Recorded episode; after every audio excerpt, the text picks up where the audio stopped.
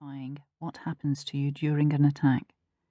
Prior knowledge and understanding can help take the fear away about what's happening or what you think might happen.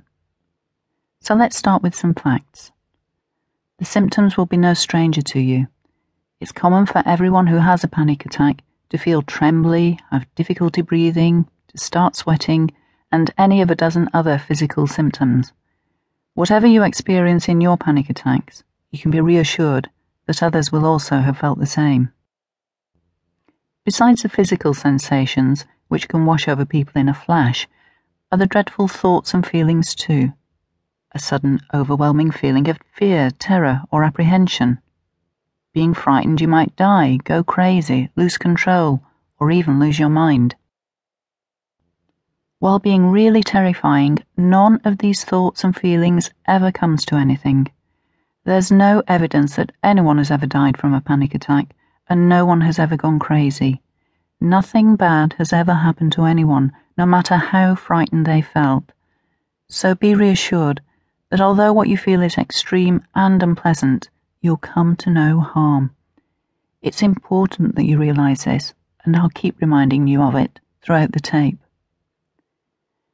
Everyone who has panic attacks experiences an overwhelming feeling of terror and physical fright. Everyone. It's the same as something called the fight or flight response. This response is common to all animals, including humans, and normally comes into play only when we're faced with danger. When we are, it takes only a split second to automatically assess the possible outcome and take action. If it looks like we can overcome the danger and win, we fight.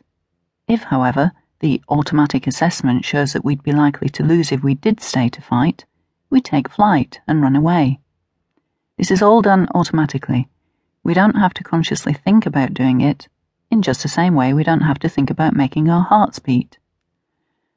So let's assume that you suddenly found yourself face to face with a roaring monster. What happens? Well, firstly, the senses send messages to the brain which raises the alarm by calling on the pituitary gland. Once alerted, it produces a hormone which activates the adrenal glands, which then instantly release other hormones called adrenaline and noradrenaline, hormones which prepare the body for action, for fight or flight. The effect of these hormones is immediate and drastic. Breathing becomes faster to produce energy ready for action. The heart beats faster, and so blood pressure rises. Digestion stops, so even the mouth goes dry. The bladder and bowels may evacuate themselves. Sweating increases. The senses become more alert, so the slightest touch provokes a reaction. Sight and hearing are enhanced. You may even smell fear. Blood is diverted to muscles away from areas which don't really need it, so the face becomes pale. You can see the similarity with the symptoms of panic attacks. Understanding this similarity should help it all start to make a bit more sense. The reason why you experience the things you do is simply because your body has tripped the adrenaline release switch and started to prepare your body to either fight or run away from the monster it thinks it's seen. In fact, people have described it to me as feeling like a chemical going all through their body, which is exactly what it is.